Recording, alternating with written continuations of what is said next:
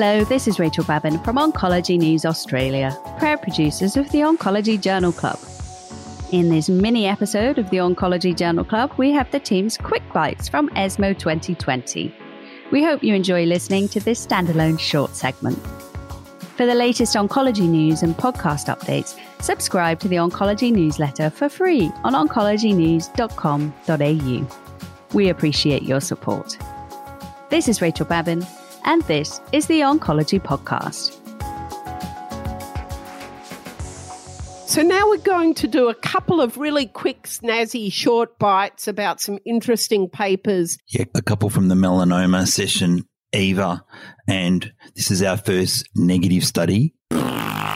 This was spartalizumab plus dabrafenib and trametinib, there's a mouthful, in previously untreated BRAF V600 mutant unresectable metastatic melanoma, randomized th- phase 3 study compared to placebo dabrafenib trametinib, and it was basically a negative study.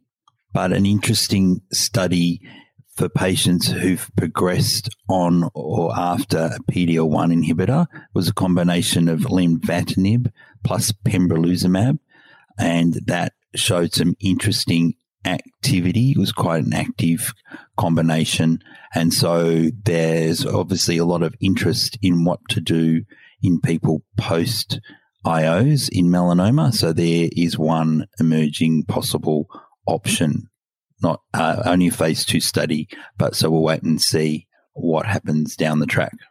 So, Eva, did you go to the gynecology sessions? What's new there?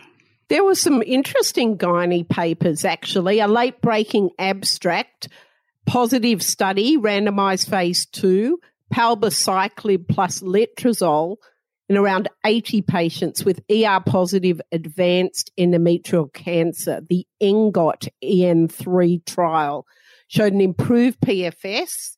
Well done, no detriment in quality of life. Good to see that being measured. Conclusion warrants phase three.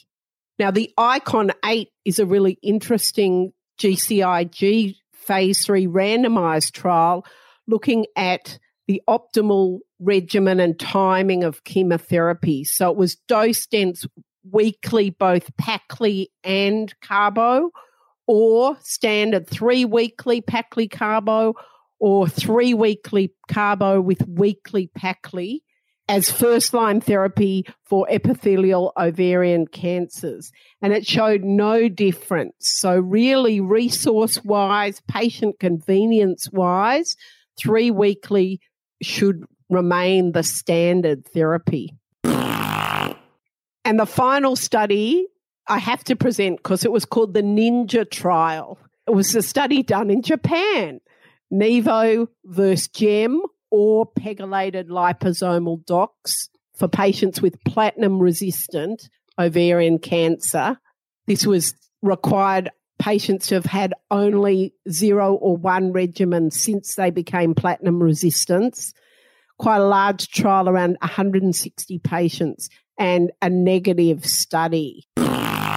So it's been a really packed edition, lots of interesting information, analysis, and of course, the one, the only, the icon, Vogel, Vogel New York. York.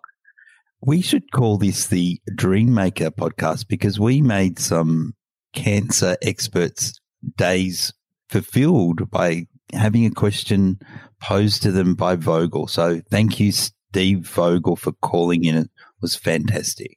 Steve, you're an icon. Vogel, New York, Oncology Journal Club podcast will never be the same. And thanks, Hans. I know Vogel came because he's one of your dedicated listeners. I'm so happy with this. You've been listening to the Oncology Podcast.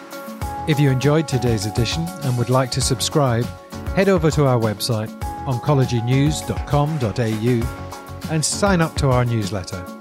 Thanks for listening.